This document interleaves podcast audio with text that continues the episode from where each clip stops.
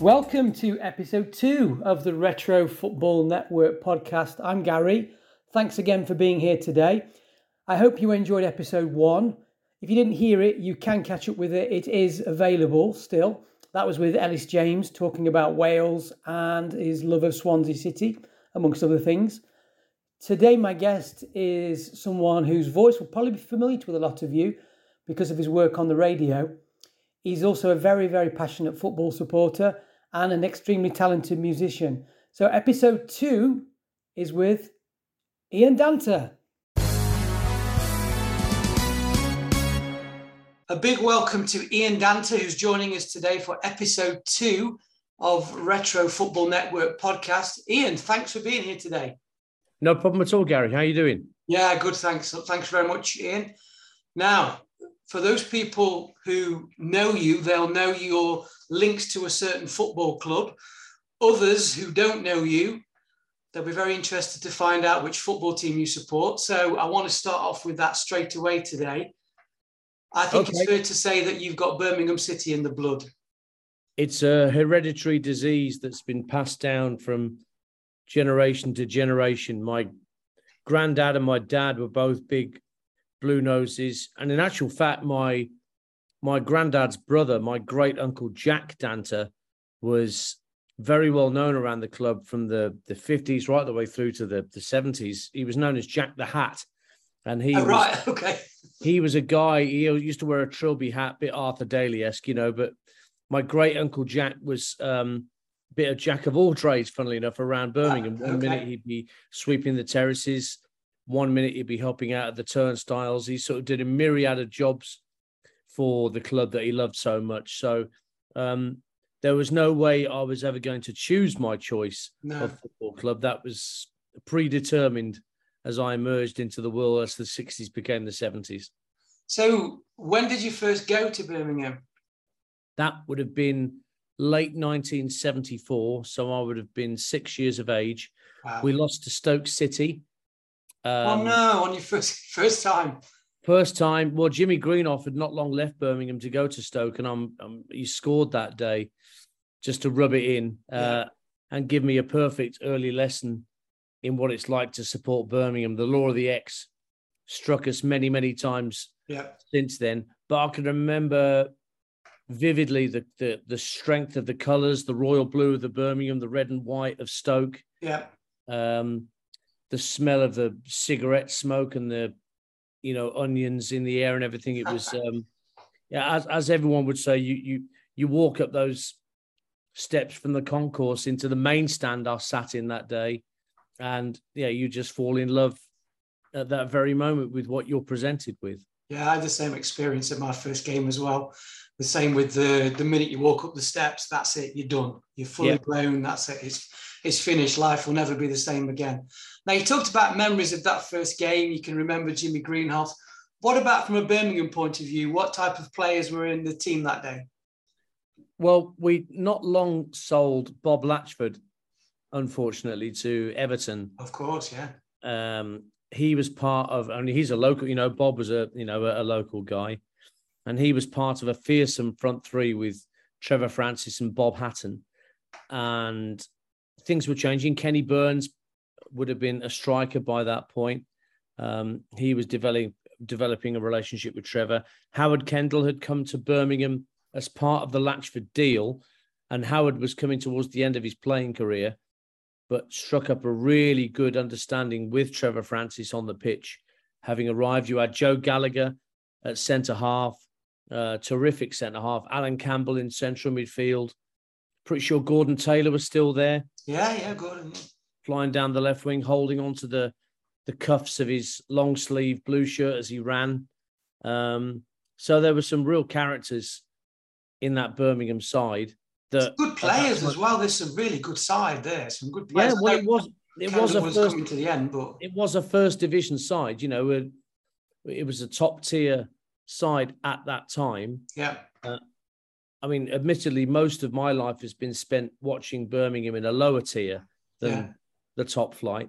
But certainly those early days, there were um, FA Cup semi-final defeats to Leeds, I think, in the early 70s, and more heartbreakingly to Fulham in 1975 when Oh, we were set yeah. for a second replay uh, and then a calamitous mix up at the back with Dave Latchford and a, and a centre half meant that Fulham scored the winner with 30 seconds to go of you know before a replay would have kicked in again because So- Fulham were a second division side as well, weren't they, at the time? That's right. Yeah, Probably they were. more. So you know the the smart money was on Birmingham to meet West Ham in the final, and it, it uh, obviously it wasn't to be.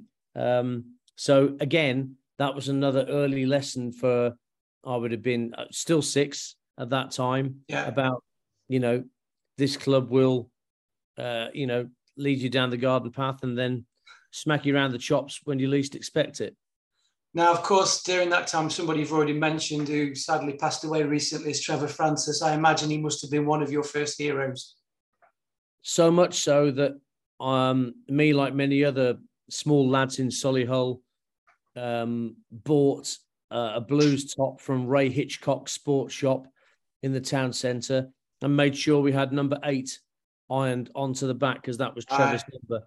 And I believe that there was a shortage of number eights uh, to iron onto these shirts at Ray Hitchcock's because so many kids around Solihull wanted a blues top and they wanted number eight on the back. Because, of course, this is the days long before names were on the back of shirts. Yeah, exactly. It wasn't common at all, was it? But players had their uh, uh, regular number, and, and Trevor was number eight. And so everyone knew if you had number eight on, on the back of a Birmingham top, they knew who you were trying to be. And everybody wanted to be Trevor. I don't think um, a lot of people appreciate how good he was and how young he was at the time because he came through. Was he 16? I think when he came through. 16, yeah, in 1970 was when he made his debut. Um, scored four goals against Bolton, I think.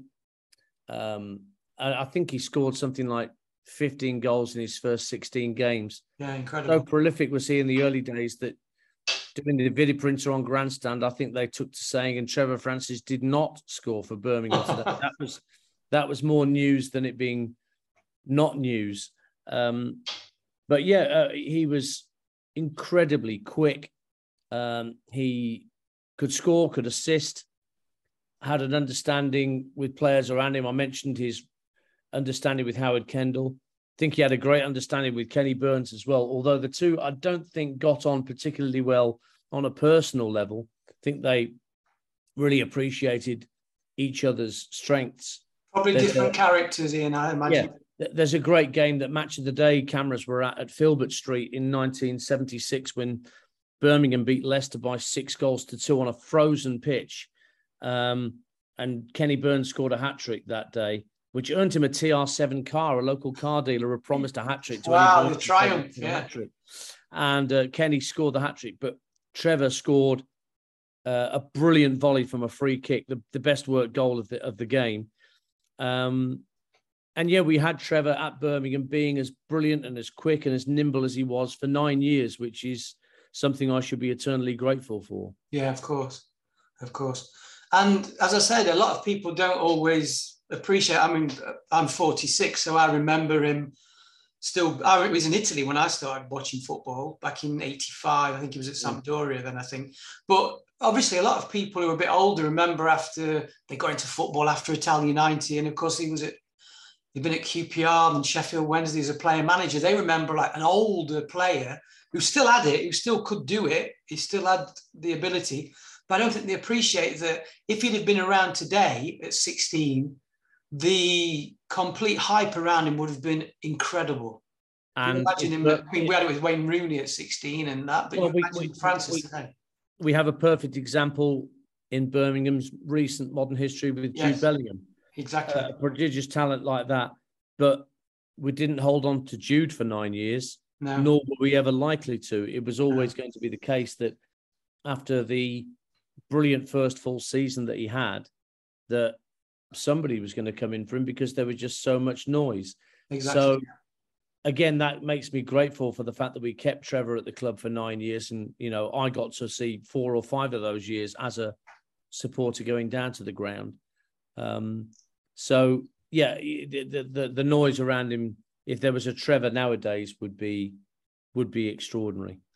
can you can you remember, obviously, as a child, starting to understand that he was leaving and how enormous the fee was when he went for one million to Nottingham Forest in 1979? Oh no, I, I remember I was 10 years of age, so I, I remember being having that mortified feeling of a 10 year old who doesn't necessarily understand how lucky we were to have kept him. Um, but I can tell you this within a couple of months of him leaving, there won't have been a single Birmingham fan that wasn't jumping for joy watching him head the winner for Forest in that European Cup final against Malmo, uh, because all Blue Noses were kind of living their lives vicariously through our hero. Yeah, of course. Yeah. And watching him do something in a club game that we simply couldn't offer him. We couldn't offer him European football. No. He was only ever eligible for the final, having signed for Forest.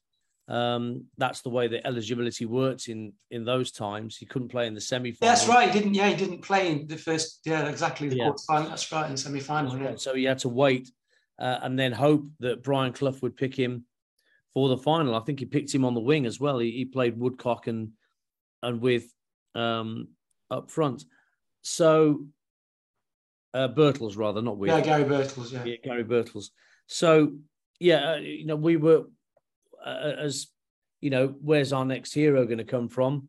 As a as a ten year old boy, um, uh, we found one fairly swiftly in that the the Francis money was spent on players like Colin Todd mm. and Frank Worthington and Archie Gemmill. So through the spine of the team, there was a raft of experience brought in by Jim Smith to replace him. And I think we only had Frank Worthington for a year, but he was still a joy to to watch with his maverick uh, tendencies and things like that.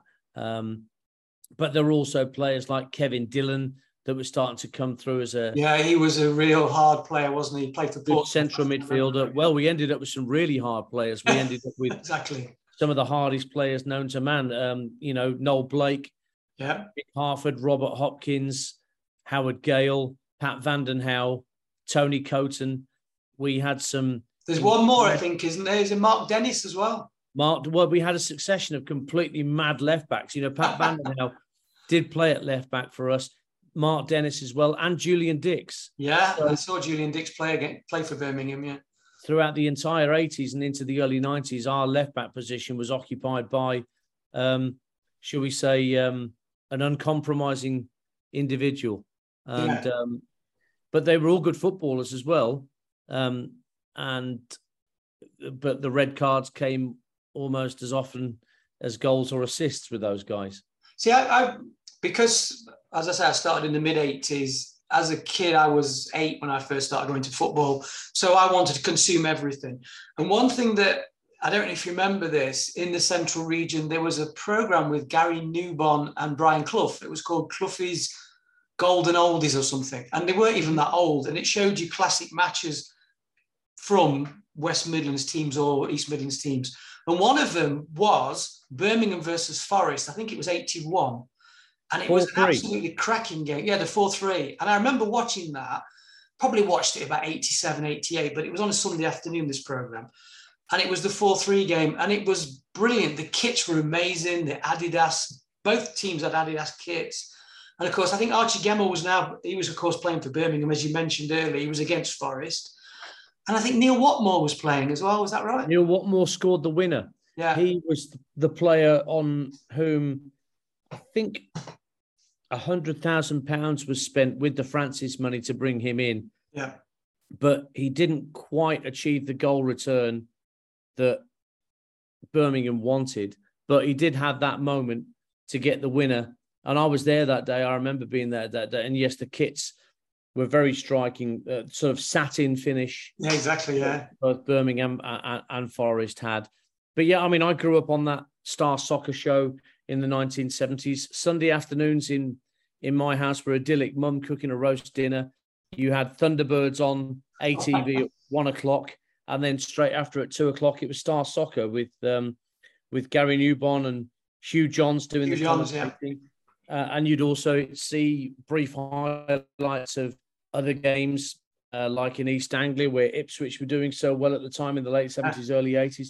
You'd hear a lot of Gerry Harrison or Roger Tames in the northeast watching Newcastle or Sunderland, Brian Moore, of course, in London. So we were introduced through Star Soccer to even more brilliant commentators than the BBC were offering with the likes of David Coleman and Barry Davies. Yeah, exactly. And um, I've got only got vague memories of that because I didn't like football so much. But my dad would come, he'd go out at lunchtime, maybe for a pint, and he'd come back and he'd put he'd put it on. And ATV was then became central. It was all alien to me. What's this ATV becoming central? And it all changed.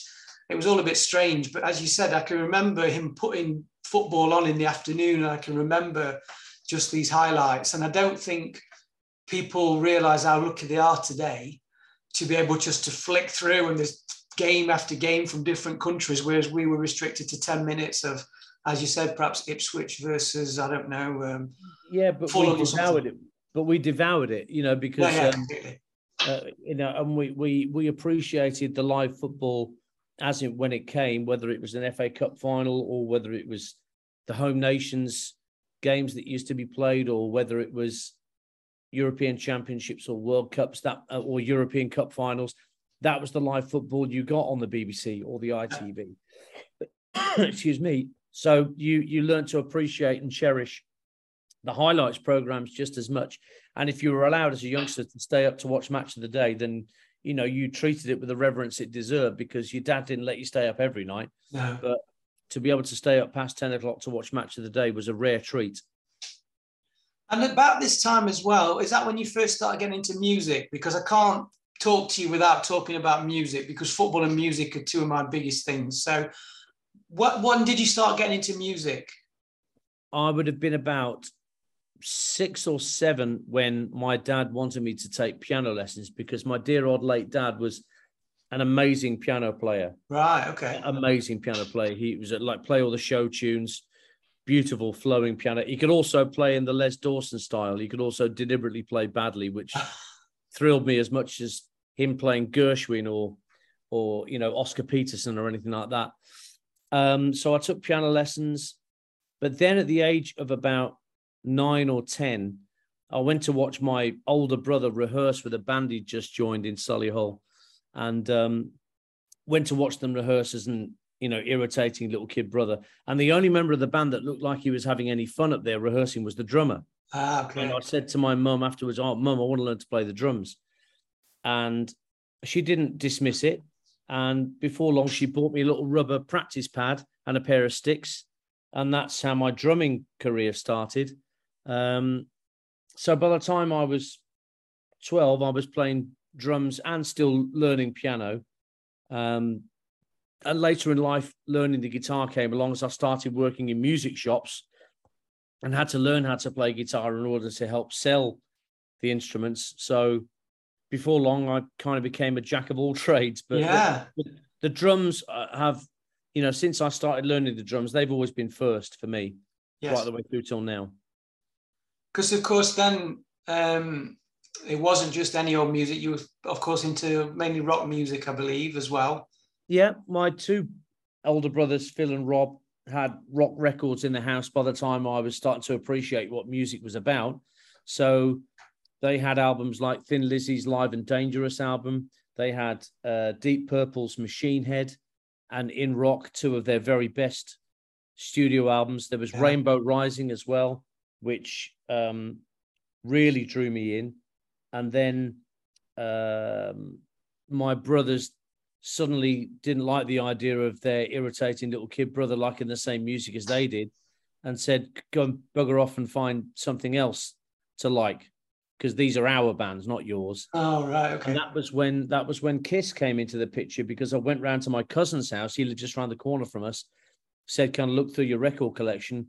Came across an album called Kiss Alive, which was the band's first live double LP from 1975. Took it home, put it on, and I don't. It's not. It's no exaggeration to say the first fifteen minutes, the first side of music that I heard, those first five songs totally changed my life and no, changed, changed, changed my idea of what I thought was cool. Changed my idea of almost what I wanted to be. I think pretty much at that point, I want to be in Kiss or I want to be a rock star. So those delusions of grandeur kicked in as almost as soon as I heard the first side of that record. Now I can relate to that. I can definitely can because my dad passed on his love of rock music to me. He's, he's also like soul and Motown, but he was similar and he had Deep Purple records. A lot of his records, unfortunately, he got rid of, but he had some cassettes and things and compilations he'd made. And I remember the first time I heard Smoke on the Water, for example, and I was about four or five. I thought, what is this? Because I yes. just couldn't understand the music because all I'd ever heard on, on the radio were things like Bucks Fizz and things like that. And then I heard Ritchie Blackmore playing guitar and thought, okay, this is different. And then it led to other things. Of course, he got Bat Out of Hell on and he introduced me to all this different music. And my similar thing with, with you with Kiss was, in fact, one song was a live version of Freebird by Lynyrd Skynyrd. Mm. And it was about 13 minutes long. And my dad played that. And I thought, what? I'd never heard a song so long before.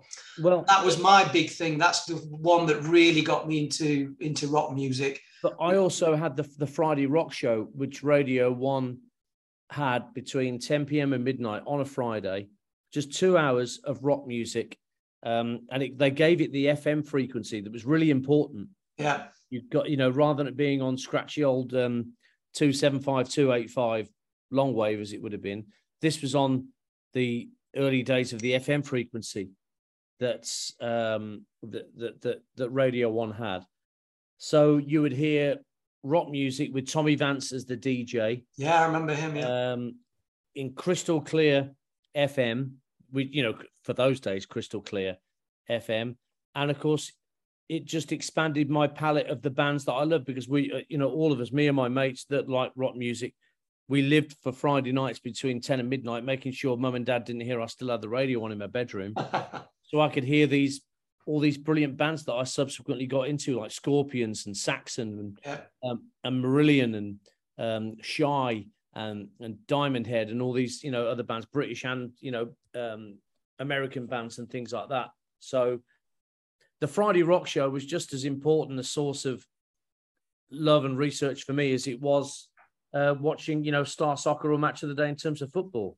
With, with football, then as well, did you have, for example, certain songs that remind you of certain games? Are there certain things where you just think to yourself, I remember this game and it, it reminds me of this song, or you hear a song and you think, oh, this takes me back to, I don't know, 84 yeah. or something like that? I can remember my dad used to drive me to, before long, I was the only one of the three boys in the family that wanted to go to Birmingham regularly with my dad.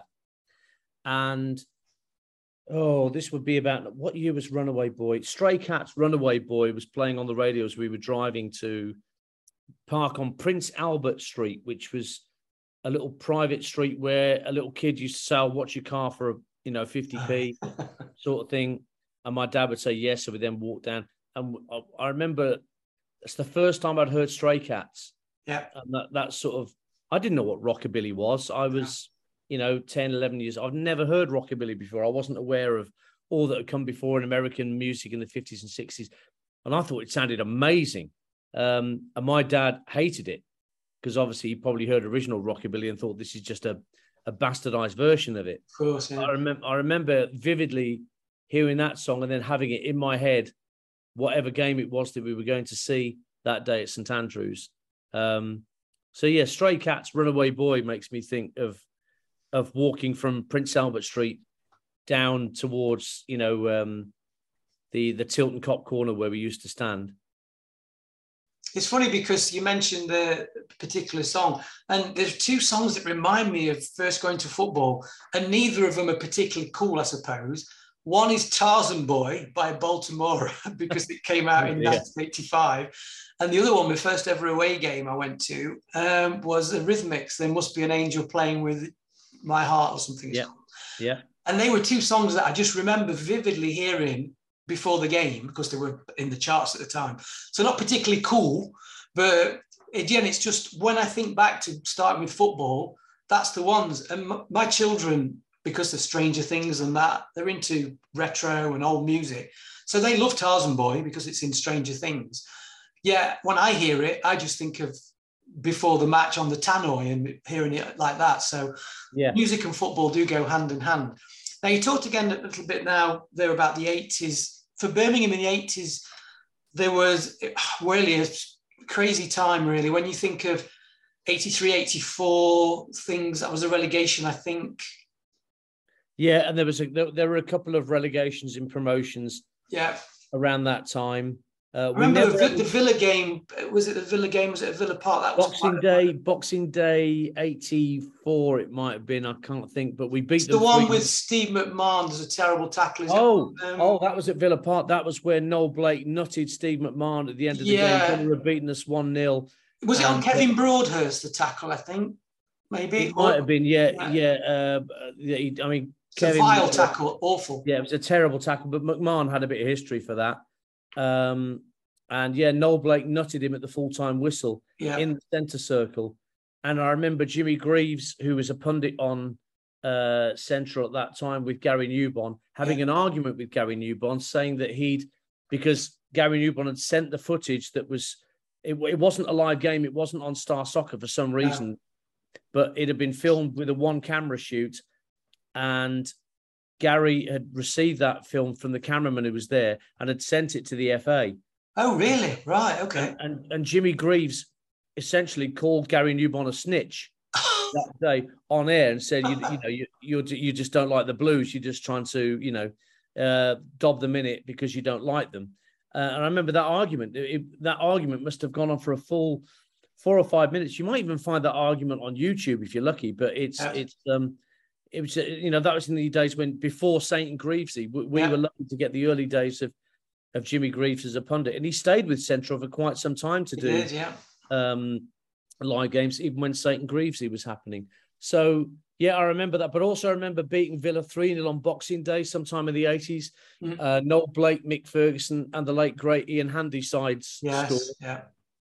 Um, but generally, the 80s were not a good time for Birmingham because I think we went down another time and we didn't come 86. back up. Yeah, 86. For a very long time. And there were financial problems. The training ground was sold to Richard Branson for a quid so that Virgin could develop, um, you know, their um, airline business uh, around Birmingham Airport. Um, there was threat of liquidation. Um, Ken Wheldon was uh, briefly an owner. Um, we had managers like Garry Pendrey and Dave Mackay who couldn't get Birmingham back to the top flight. Indeed, we by the time we were at the turn of the 90s, we dropped down to the third tier. That's right, yeah. Um, and we came back up briefly with Lou Macari at the helm, yes. and we won the Leyland DAF in 91, but then we're back down again um, in 93, 94. And that's when Barry Fry arrived midway through that season, couldn't keep us up.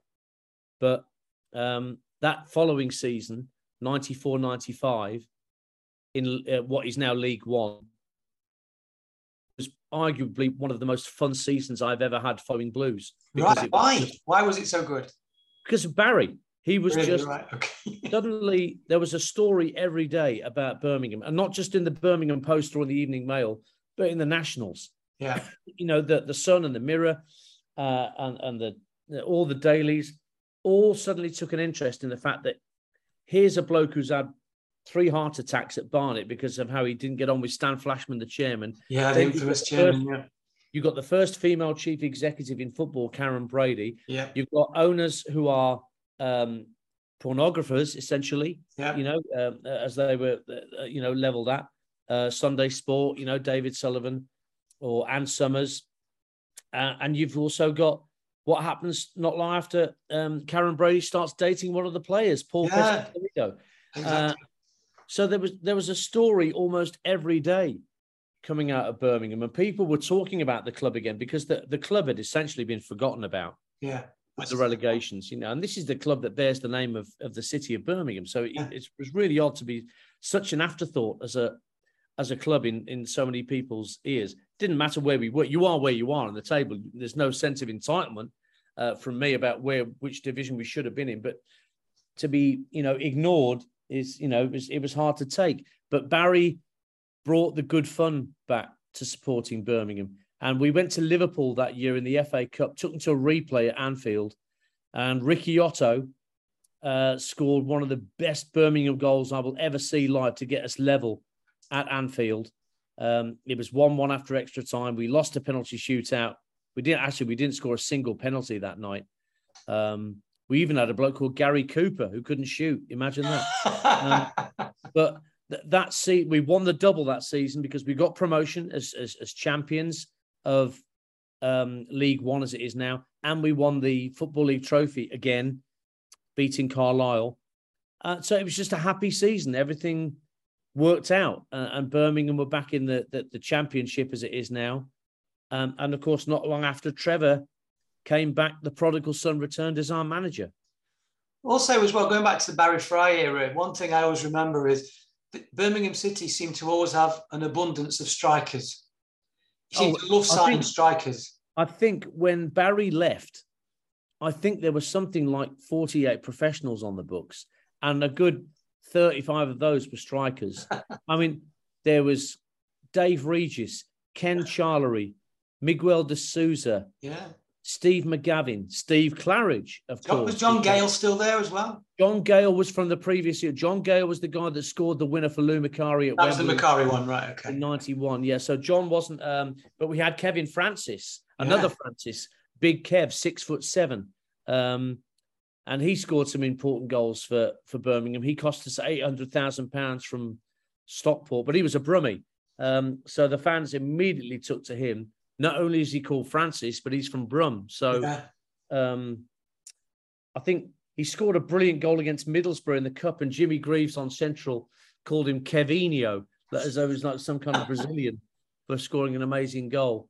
Um, but yes, so many strikers. Um, but you know, there were one or two that mattered, like Steve Claridge, yeah. who was very important in that promotion campaign in 94, 95, and Kevin Francis and others. But yeah, Barry, he always wanted one more player, didn't he? Yeah, exactly. He loved all that, the transfer side of it. Yeah. But also, as well, a lot of people won't realise that in the central region at this time, a lot of football was being shown live on Sunday afternoons because ITV didn't have rights anymore because of the Premier League had gone.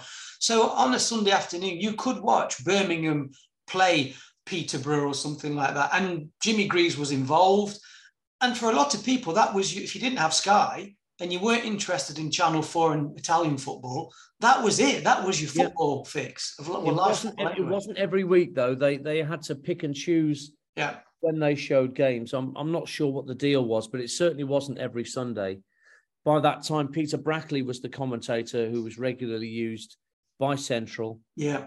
Um, for those games, and yes, you know, St Andrews was sometimes chosen. Um, I think they showed a game while St Andrews was being rebuilt after Sullivan and Gold had taken over, where Jose Dominguez sort of emerged as yes. as a star player. Look, the Portuguese kid of war, I think we called him. Um, I think he scored a magic goal just weaving through. It might have been against Peterborough actually, um, running half the length length of the pitch and scoring. So yes, we were uh, quite lucky in the central region that we got that that deal. I think that's something that Gary Newbon must have done with the football league at the time to secure a limited number of live fixtures for a Sunday afternoon. Um, and yes, you're right. I would far rather have watched that. No offense to Football Italia, which was great, but given the choice, I'd always go for watching a, a domestic game. Yeah, we were the same on a Sunday afternoon at home. If if we watched a game and we had a choice between I don't know Lazio and Sampdoria, Lazio is probably a bad example because of Gascoigne, but an Italian game anyway. My dad had much preferred to watch um, what it was would have been first division, second division, or whatever it was, or division yeah. two, division one, than watching Serie A because he was more interested because the atmosphere was there. It was more, I suppose, blood and thunder. I remember Wolves at the time and got Graham Taylor as manager. John de Wolf was playing. You got games yeah. like that, and it there was a lot of interest in it. The, the Central were very, very good on live games and highlights programs. They they were you know had a lot of dedicated program. There was midweek sports special. Yeah, that they used to show regular on a Tuesday or a Wednesday night. Um, Sarah Jane Mee, who went on to present Sky News, was a regular presenter of that show. I remember during the the nineties. and Stan Collymore, who I got to work with subsequently, was was one of the pundits that they used. Yeah. And whether it was live football or whether it was like a midweek sports special for either a cup match or an important league game, yeah, we were very well served by um, you know regional television in the Midlands that we got to see, you know, Birmingham and, and Villa and Wolves and West Brom as and Coventry and whatnot and Leicester and Forest as often as we did. Yeah. Now, at this point, you talked about the mid 90s then. Are you still working in a music shop? Where is Ian Danter then at this point when Birmingham were having this great season with Barry Fry? Where are you I, at this point? I was working in a guitar shop in Birmingham called Musical Exchanges as a guitar salesman. And so I couldn't get to watch Birmingham every Saturday because I worked pretty much every Saturday. Yeah, it's difficult. Uh, my my day off, other than Sunday, was in the week, so yeah. I would normally have. Um, I think it was Wednesdays I had off anyway, so a lot of football fans worked in that guitar shop. It was a massive shop. It was not just guitars, it was drums, keyboards, PA, everything, acoustics. And uh, a lot of the guys that worked in that shop, including the general manager, were massive football fans. And so what happened was um, I bought a little tiny uh, pocket battery operated transistor radio with an earpiece. And on a Saturday afternoon, I would be listening to BRMB um, and giving everyone else in the shop updates on score lines. Yeah. Um, uh, involving my team, their team. So everyone, all my colleagues were kept abreast of things that were happening um, all around the country. Um, bit silly, really, but the, the, general manager had almost demanded that I wear this earpiece because, you know, um, he trusted me for some reason to be able to still serve customers at the time, which I did, whilst you know handling delicate Gibson Les Pauls that I was handing over to customers to try out, and suddenly a Birmingham have scored a penalty and I nearly dropped the bloody thing. So um, yeah, those were interesting times. Um, uh, yeah, but every Saturday I was I was the go-to man for the updates on the matches. Which is ironic when you think of where your path took you later Very. on. So you mentioned BRMB. Um, for people who didn't know, explain what BRMB. BRMB was um, the uh, the second biggest independent local radio station outside of Capital in London, and it was launched in the mid seventies, uh, and over time with pioneers like the late great Tony Butler, who invented the football phone in yeah. in the late 70s effectively invented that whole ethos of uh, right villa are rubbish uh, and invite callers you know to disagree with him rather than a sort of anodyne bland you know uh, football program tony was a real innovator so brmb were always at the forefront of doing things um, for football. And George Gavin was then the sports editor who went oh, on right, to yeah. work at Sky Sports. And then Tom Ross took over uh, in the 90s. And yeah, that you know, the the the, the cap by that time, BRMB and Capital Gold um, were the brands, and Capital Gold were well known in the uh, in the 90s for buying exclusivity for commentary rights around the country. Mm uh, in London, especially, and in the Midlands. Um, and so BRMB was a was a massive part of the football landscape in the Midlands. And and Tom's football phoning was on a Friday night and a Monday night. You know the the preview and then the review of, of the action was essential listening. So how did you get involved then with BRMB? How did someone come from selling guitars on a Saturday afternoon to working for this enormous radio station? This is where my best friend to this day, Keith Laurent, comes into the picture because Keith um, and I, we used to, we were in bands together and things like that, and you know, going out socially and having drinks and whatnot. And I always used to do silly impressions of Trevor Francis or Graham Taylor or Des Lynam or Alan Hansen in the pub when we were drinking with with me and Keith and our mates. And Keith was sort of saying, "Oh, you're wasted, son. you should be on the radio or on the telly or something. And I never thought anything of it. I still, at that point, still had delusions of grandeur about being a rock star. Of course, yeah. But unbeknownst to me, Keith wrote a letter to Tom Ross telling him about me and what I did. And I can remember vividly being at musical exchanges one day in the week, quiet day in the in the guitar shop, not much happening. And the intercom goes, uh, call for Ian Danter line four, call for Ian Danter line four. It's Tom Ross and um, I've immediately got Tom Ross. So I, I, think it's Keith winding me up because we yeah. to each other. So I picked up the phone, hello, and this voice on the other end. I mean, Keith was dreadfully impressioned, so I knew it wasn't him. It was Tom Ross, and he he said he'd received this letter, and he wanted to check me out. So could I record uh, a brief sketch utilizing my voices and keep it topical and relevant to the the Birmingham area? so this would have been, by the way, this would have been um, the spring of 1997. And I said, yeah, brilliant. He said, I can't pay you for it. I said, no, that's fine. I'd rather enjoy that. So I recorded something. It went out on air in the hour build up to a Saturday three o'clock kickoff. So they just took your basically trial audio and just put it on air. I actually went into BRMB and recorded the sketch. Right. Tom, producer Guy Jogo, he uh, you know, was very patient with me as I recorded each of my individual lines as Des Lynam or Alan Hansen or Brian Little, whatever it was, and uh, stitched it all together to make it sound coherent. And then it went out on air the next day, and um, it went over really well. So Tom asked me a couple of weeks later, "Can you do another one?" And then the week after that, "Can you do another and another and another?" And that continued through to the end of that season, the end of the 96 97 season. I by that time changed jobs. I was working in Cradley Heath for a guitar distributor by that point, and over the summer, I completely forgot almost about the fact that I had that particular role. And so, when the his new producer rang me at August that summer to say, A, we'd like you to do some more sketches, and B, we can actually pay you this time. Right. That was when the light bulb went off in my head that there might be something in it. So I had another four or five months or so of doing sketches every couple of weeks, which, as I say, by this time were paid.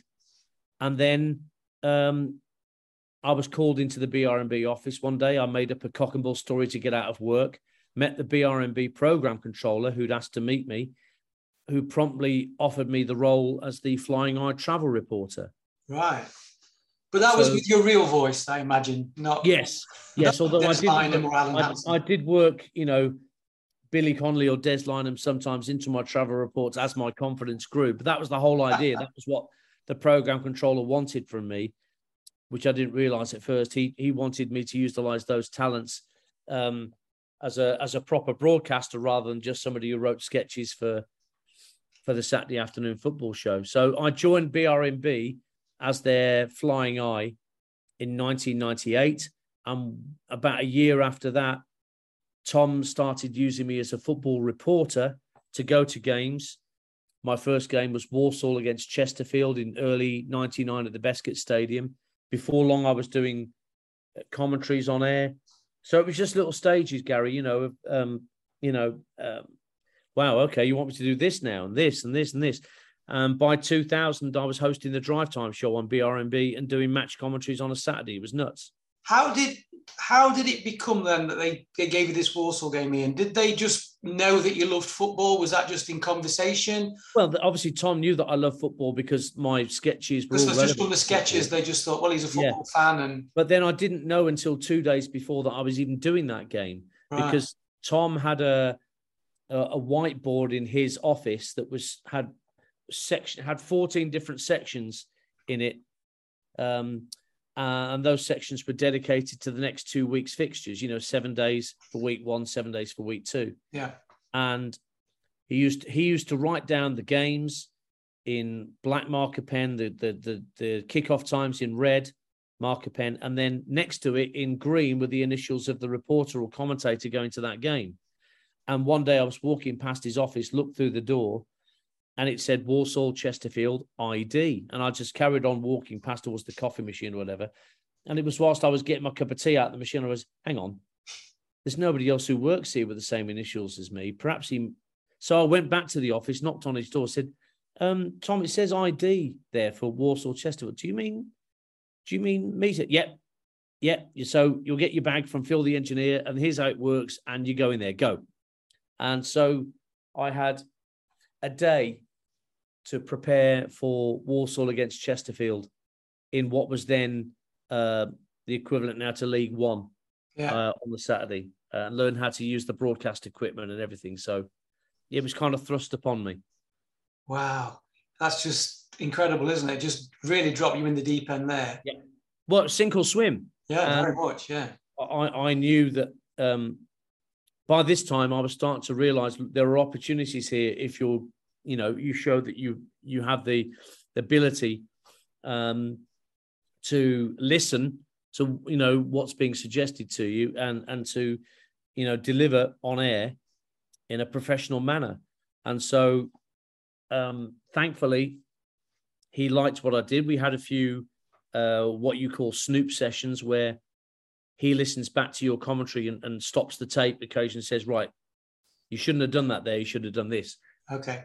And you you would learn um, because Tom, you were no good to Tom if you didn't learn from your mistakes. No, of course, no. So very quickly, um, I grew in confidence as a match commentator. And before long, there were two commentary games on a Saturday, one on BRMB that Tom usually did, and one on Capital Gold. And I became the Capital Gold commentator. It's incredible that you just. What what point when you were doing your first game did you just think right I'm just going to wing it or did you just think when I was a kid and played football I used to commentate on myself or did you Oh, take things oh. from Hugh Johns or something? commentate all the time uh, and pretend I was, yeah, Hugh Johns or Barry Davies or Davy Coleman because they were my three Yeah. particular favorites. Um, so, yeah, there was an innate knowledge in me of, of what was required as a commentator. You still have to do the homework. And I very quickly learnt that you, even though you're going to the game reporting and commentating for the benefit of a Walsall audience, as I, you know, as I was doing in those early weeks, you've still got to consider the other team for Yeah. them and you know the the players that they are and the squad that they are. So I learned that discipline very early on of being properly prepared about players and their provenance and where they've come from and how many goals they've scored and is their connection to the club they're playing that sort of thing. Yeah. So you learn that very very quickly because you realize that you have to go into that game knowing as much if not more about that game than anybody else in the stadium. At the same time, were you trying to keep one eye on the Birmingham score as well while you were covering? Oh yeah, I mean I got to commentate on Birmingham a few times, Yeah. which was an abs. I mean, I, I was ringing my dad saying, "You won't believe this, Dad. I'm doing Birmingham on Saturday." The, the the sort of thing that there was that incredulous nature in me. I couldn't believe that I was being offered the chance to commentate on BRMB or Capital Gold on a Birmingham City game. Yeah. I'd have a a Birmingham, an ex Birmingham City player sat alongside me, like John McCarthy or uh, Kevin Broadhurst or Ian Atkins or somebody like that. It was a huge privilege that was not lost on me. Um, so yeah, I, I, if, but if I wasn't commentating, of course I keep an ear out for how Birmingham were getting on. That that's never changed, whether that was then or whether it's right now Yes. doing work for for Talksport. I um I've always checking to see how we're doing. It's um as like I say, it's a hereditary disease. You can't shift it. No, and at that point as well, just as you you were doing that, Birmingham started to pick up. Of course, they got to the League Cup final in 2001. Yeah. And then there's promotion the following year to the Premier League. So I mean, what a time to to support the club. We'd waited obviously 16 years for the chance to get back into the the top division, and we've Yeah. never played in the Premier League, of course, since its inception. So to get back there was a huge thrill, uh, and then to stay in that division for a few years under Steve Bruce was fantastic. We had this brilliant record, at least initially, over the Villa. Yeah. That was it the 3 0, wasn't it? The Peter Enckelman game. Was that the Yeah, first the one? Peter, well, there were there were two Peter Enckelman games. There was the one at St Andrews, and he also had a ricket at Villa Park when we Yeah. won 2 0, where he didn't get to the ball uh, before Geoff Horsfield did, who took it round him and knocked it into the Holte End for 2 0. So for the, for the first two or three years, those Blues Villa games were dominated by Birmingham wins and Villa goalkeeping cock ups, whether it was yeah. Peter Enckelman or Thomas Sorensen. Um, Villa goalkeepers just seemed to keep handing us three points on a plate. Um, so yeah, they were they were heady times to be um, working in radio as a Birmingham fan, watching Birmingham play. And I I left for Talk Sport in 2004, and so I got to report. I, I initially I just joined joined Talk Sport as a reporter, not as a commentator, which I'd been up to that point. Yeah. But yeah, I got to watch a lot of Blues.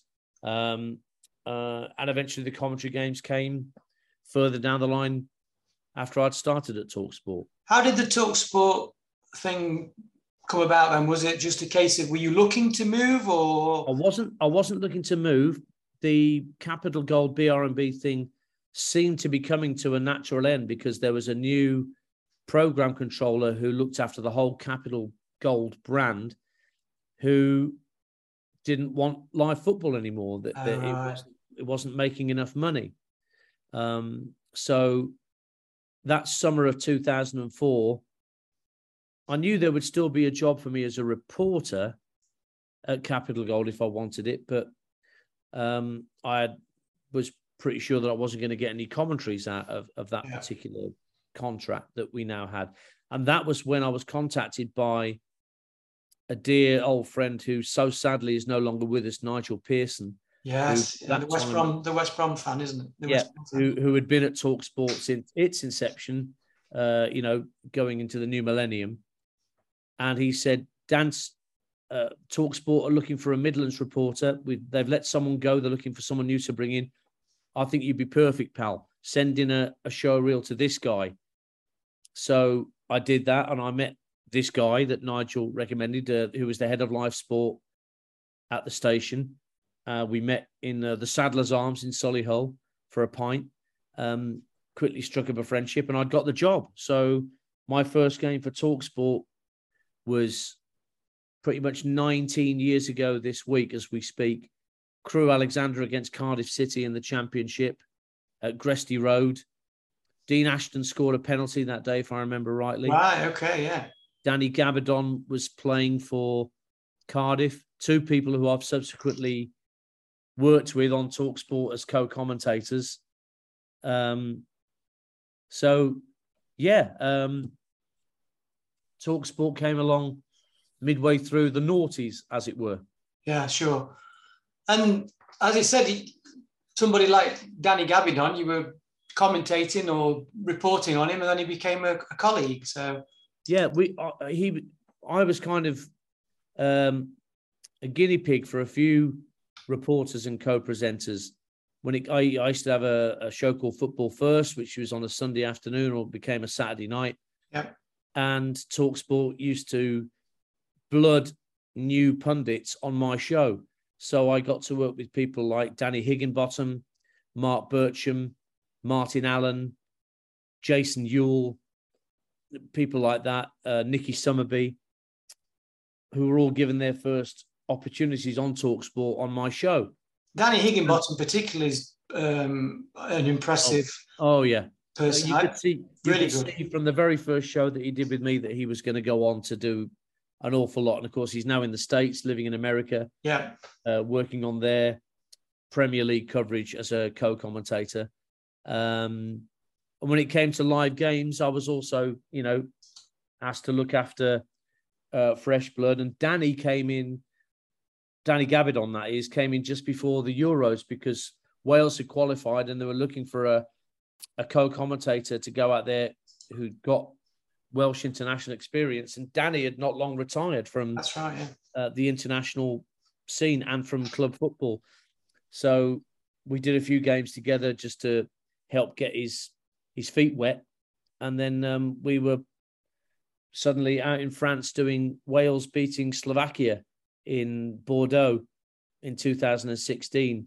Um, and Danny was brilliant that tournament, and he let his his partisan nature shine uh, whilst he was doing his competition. Exactly what Talksport wanted from him, And Danny too has gone on to do brilliant work with Elis James on their Welsh football podcast, Yep.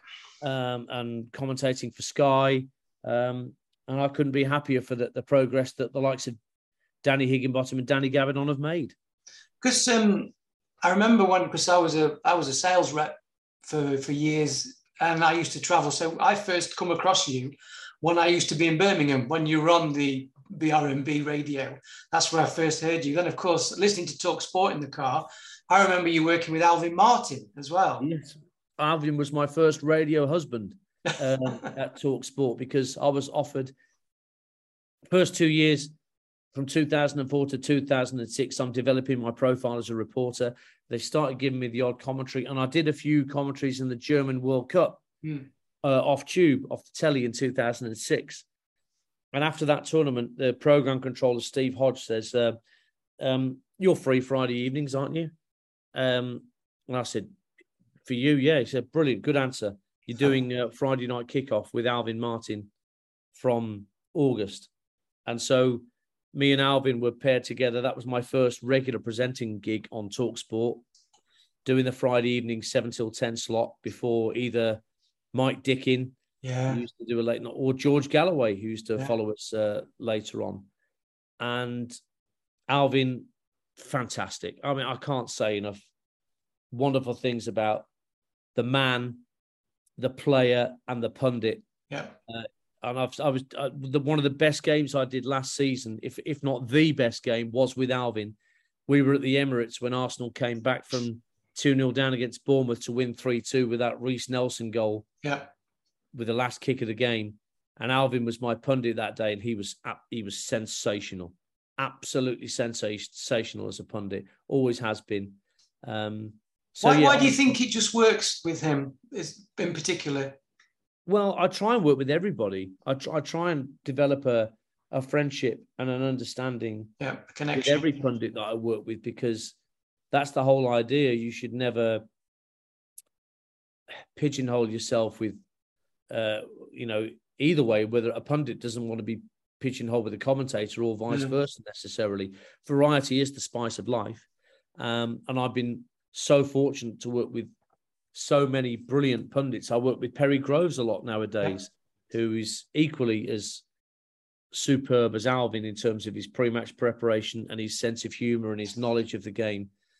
But I could list you a dozen pundits who I work with regularly, who I would always want to be working with if I was given the chance. David Connolly, Adrian Clarke, um, Neil Redfearn, people like that. You know, ex-pros who really know their stuff, and, I'm, and I mean really know their stuff. Yeah.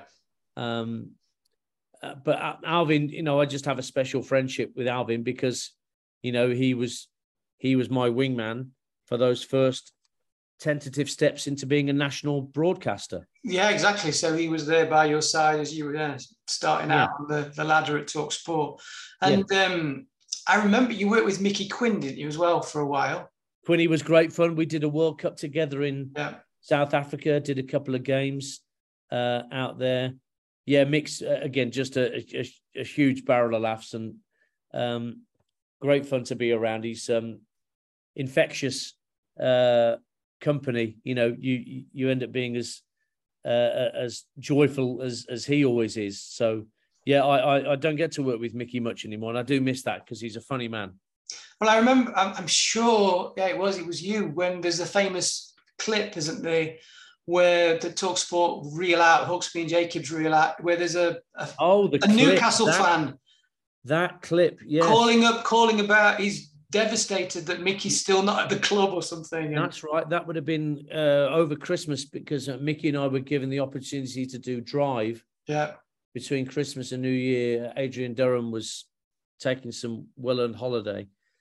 Yeah, we took a, a call from William from Tyneside, who uh, was trying to explain to Mickey just how bad things were at St James's Park and burst into tears. Uh, the famous scored so many goals. Oh no, I love it. It's so funny. I always wondered if it was a Sunderland fan on the wind up though. Well, you only hear that clip up to the point where he says, scored so many goals.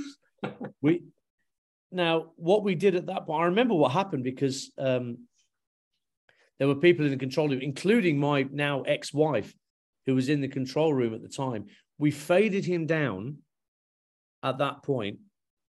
Mickey and I carried on talking, and the phone op spoke to William, if that indeed was his name, yeah. and said, Are you okay? We can't, you know, we don't want to, you know, embarrass you. Um, are you all right? You know, you, you sounded like you're a bit emotional. He goes, No, I'm all right, I'm all right, I'm all right. So we put him back on and he sort of went again um, after he'd been brought back on air. So we faded him down a second time. And I think I think in the end they just said they were going to send him a couple of Newcastle books, you know, just to cheer him up a bit or something. But yeah, that clip tells half the story. But yeah. I've had it leveled up me many. Oh, that's a hoax. It's a you know, a, it wasn't real. I'm I'm I'm not so sure because you know, a hoaxer would have put the phone down straight away. Or but you know, th- this guy just seemed a little bit more plausible than that somehow. I could be entirely wrong in that assessment, but it felt plausible to me anyway. The thing is, Ian, you know yourself, when you're passionate about football, things can get on top of you sometimes. And some people, it, it is their life; it's all they have. They don't care about anything else. And I, I got, I got quite choked up on air the day that Birmingham City won the League Cup. Yeah. I, I was lucky that. enough to be at Wembley that day as part of the the team. I wasn't the commentator. I was on the gantry providing sort of color, color, color.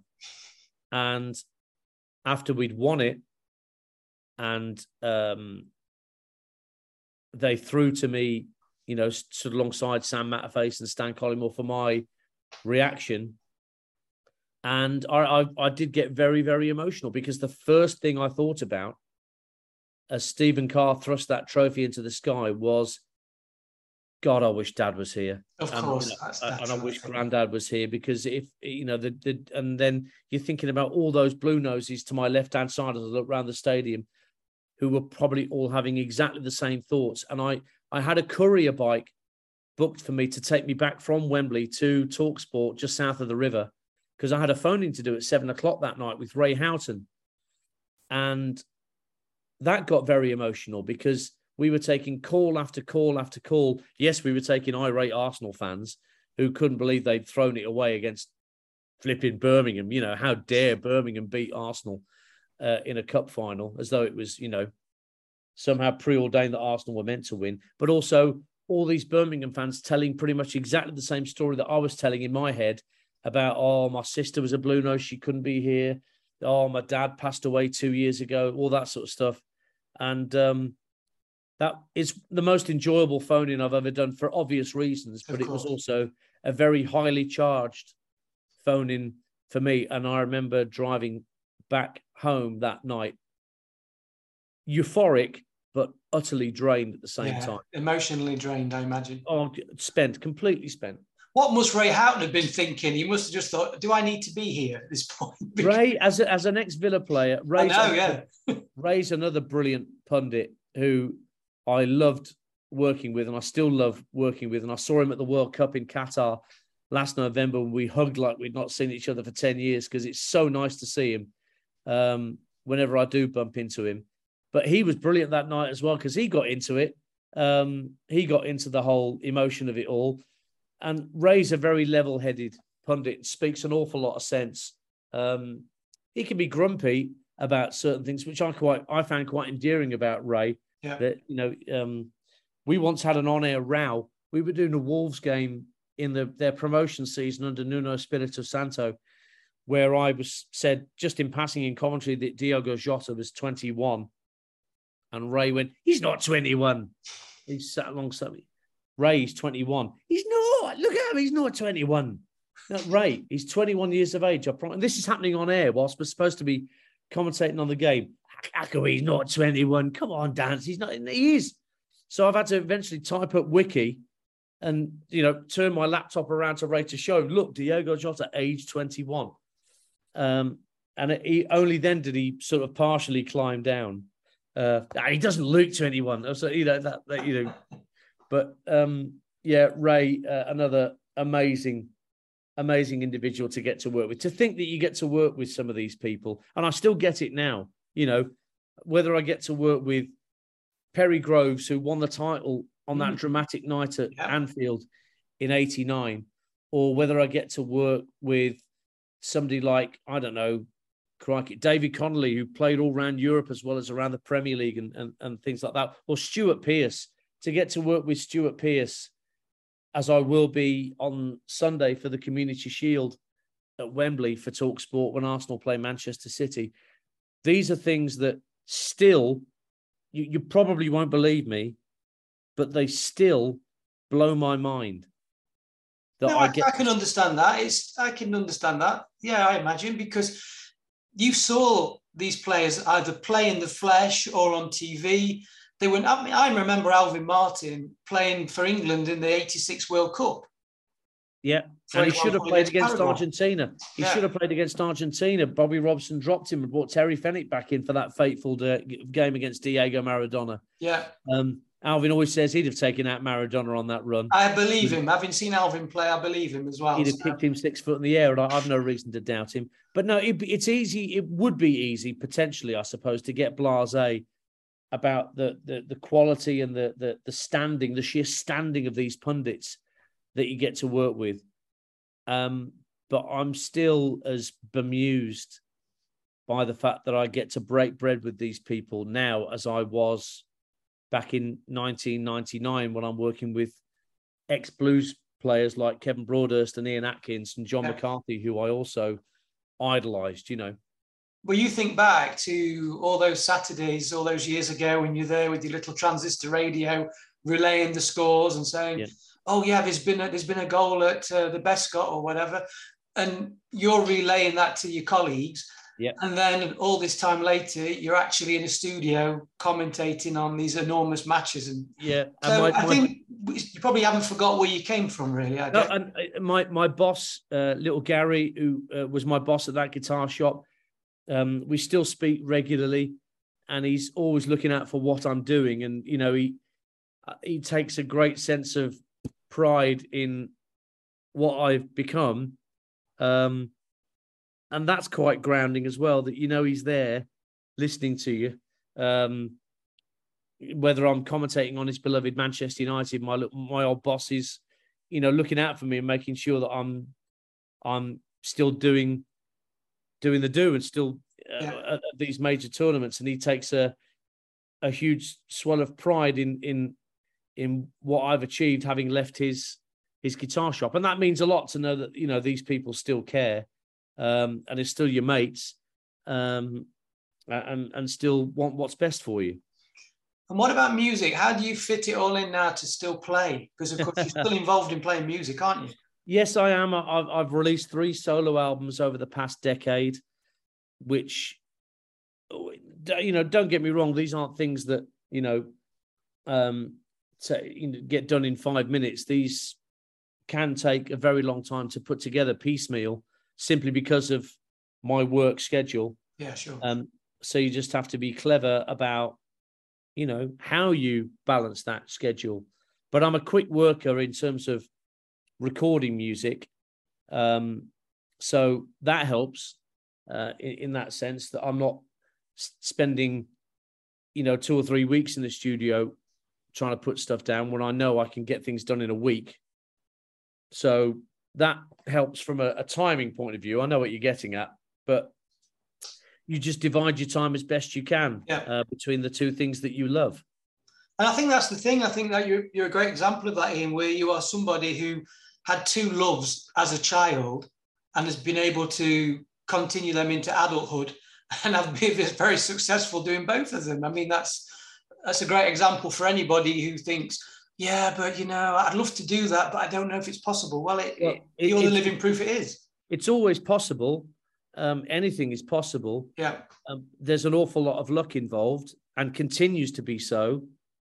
Um, there's also ability involved. I, I can't shy away from that. You've got to be good, but there's a lot of luck involved. And when that lucky break occurs, that's when the really hard work starts because you you really have to justify that luck that's been thrown your way.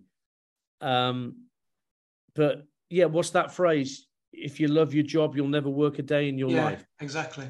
and um, I'm again, it's not lost on me how fortunate a position I'm in to love what I do, whether it be doing a football commentary for Talksport or whether it do a bit of DJing for Planet Rock, which I love doing as well, Exactly. Yeah. playing the music I love, or whether it's getting behind a drum kit in a recording studio or live on a stage and beating seven bells out of my kit. These are these are things that um, have been handed to me, and um, I truly appreciate them all, and will continue to do so. When you think about, you talk about luck. I mean, and also talent. You think back to your best friend sending the letter to BRMB, Mhm. and they contacted you. But the point that was great of him. So it's a bit of luck because you didn't do it. But at the same time, if you do your impressions and you're dreadful, it doesn't matter about that letter because they're not going to sign you up anyway if you can't do it. If you've not got the That's talent true. to do that impression. So And Keith has never let me forget the fact that he sent that letter, and um, I'm still in debt to him for a good few million quid. Um, I may pay it off before I before I die. I don't know, but um, you know, as I say, we're still best mates. We still see each other regularly. He still teases me about about you know the fact that if it wasn't for me, son, uh, uh, and all that, and he, he's right. I, I can't argue with him. If it wasn't for Keith, you just don't know. no. Chaos theory applies. You just don't know how your life turns out um, otherwise. So again, it's not lost on me that the fortune that came my way, and then you once that good fortune comes your way, you've got to act upon it uh, and make it yours. Brilliant.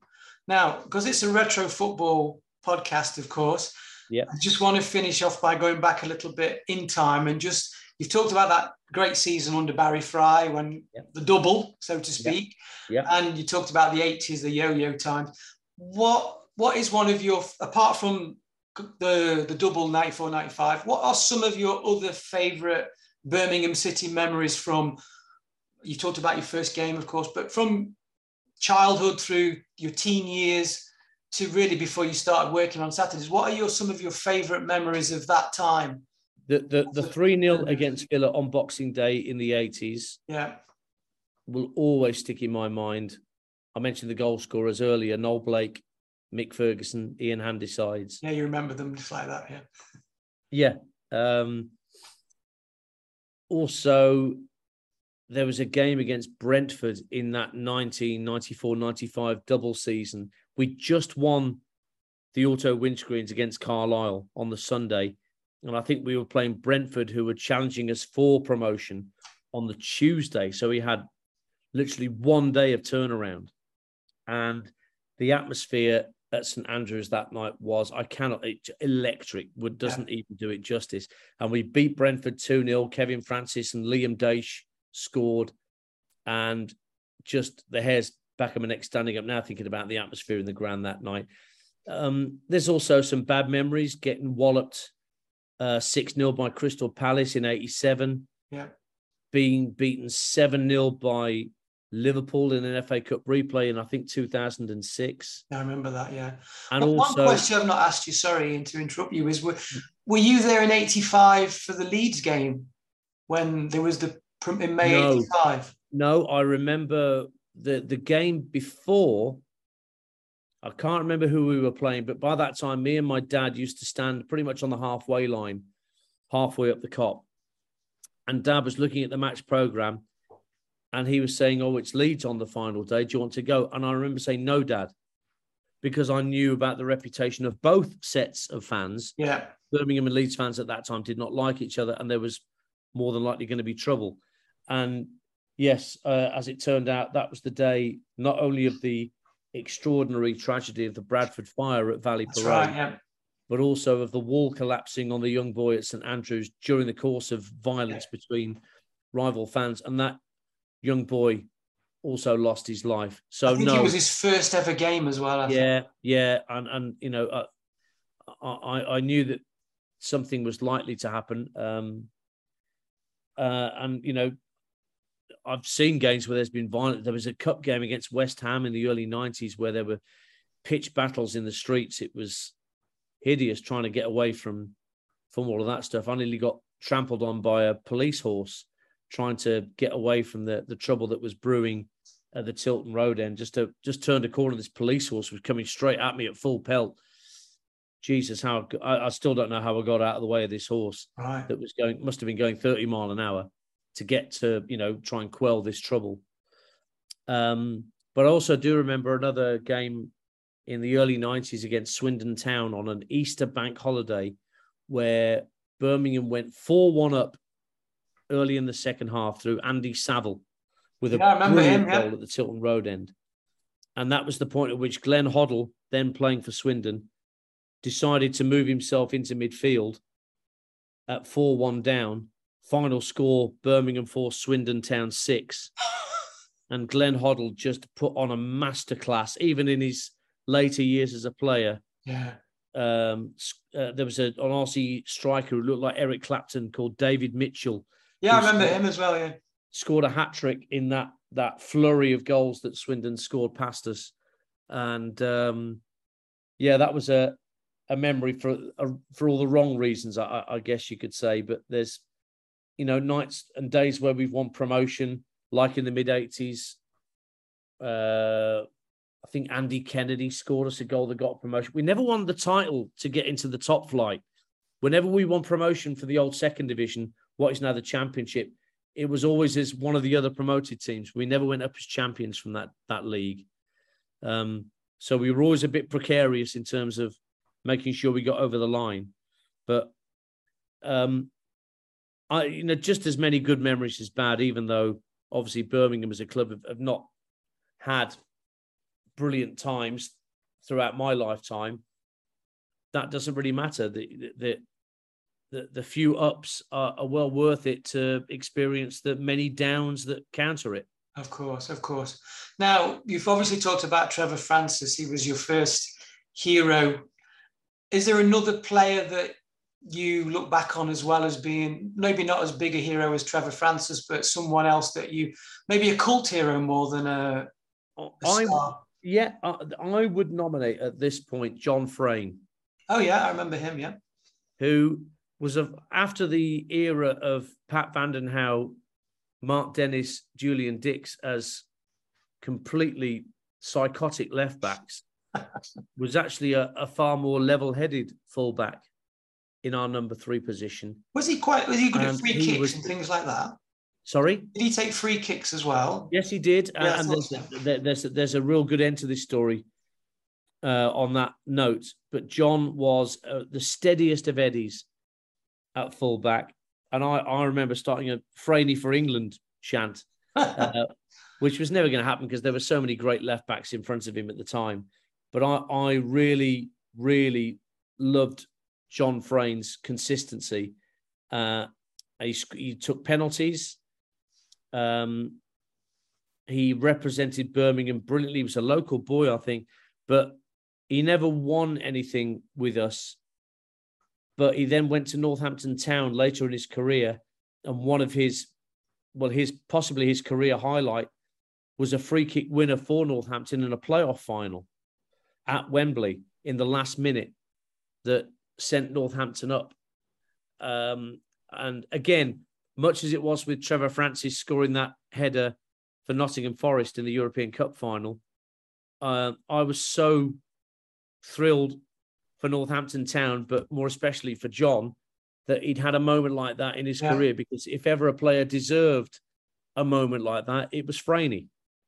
football does that to you, Ian. It's incredible. It doesn't matter. You know, it's a player that you know either didn't quite make it or it didn't work out, or a player that was a big fan favorite when they go somewhere else, and obviously not playing for your direct rivals, but you share that happiness with them when they have them big moments. I think. I think that's something that's quite unique to football. Absolutely, There- there- there'll be more than than, than John Frain. Stan Lazaridis was a was a cult hero and a brilliant player for both Trevor Francis and Steve Bruce. He was part of the squad that won promotion to the Premier League through the playoffs in 2002. Ten years later, we held a dinner for that promotion squad at Edgbaston, the home of Warwickshire County Cricket Club, and Stan who was back in Australia by this point, paid his own airfare to come over and be part of the celebrations. He wanted no part of having his ticket paid for. He, you know, booked his return flights through Qantas or whatever and came over. And I think even though Geoff Horsfield and Darren Carter were there that night, I think the biggest roar when the players were all introduced by me into the room one by one, the biggest roar was reserved for Stan. Well, I mean that's that says a lot about him as a person. Then to to do that and to be there, just to be there first of all, but then just to say no, I'm funding it myself. There's a lot about yeah. him as well, doesn't it? So yeah, lovely man, absolutely oh. lovely man, and and that squad was again full of brilliant characters like um, Jeff Kenna, Geoff Horsfield. Yeah. You also had Darren Carter, Michael Johnson, Paul Devlin, brilliant Ian Bennett, the goalkeeper, brilliant, yeah. fun character. goalkeeper Ian Bennett was, yeah. Fantastic. Well, he was Barry Fry's first signing from Peterborough, and I don't think he made a better signing. He, of course, as as we've already talked about, Gary, he made about three million other signings, mostly strikers. But you could argue, along with Steve Claridge and maybe Liam Daish, that his best signing was probably Benno.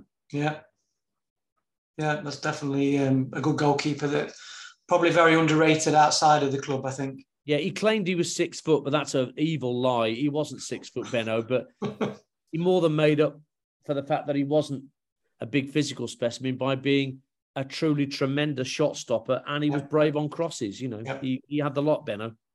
Yeah, he was. He was a good goalkeeper. He was. Yeah. Ian, that was tremendous. Thank you so much for sharing all those stories about your support of Birmingham and throughout your career. It's been absolutely brilliant.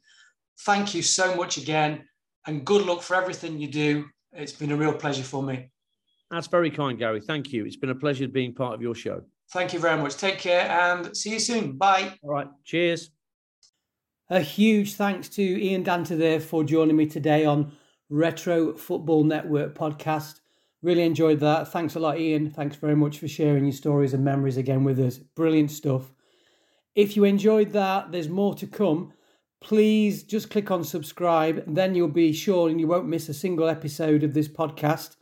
I've already got other guests lined up. Um, we've got some very interesting people that I'm sure will take you back and um, you can relive some of your your past football memories as well.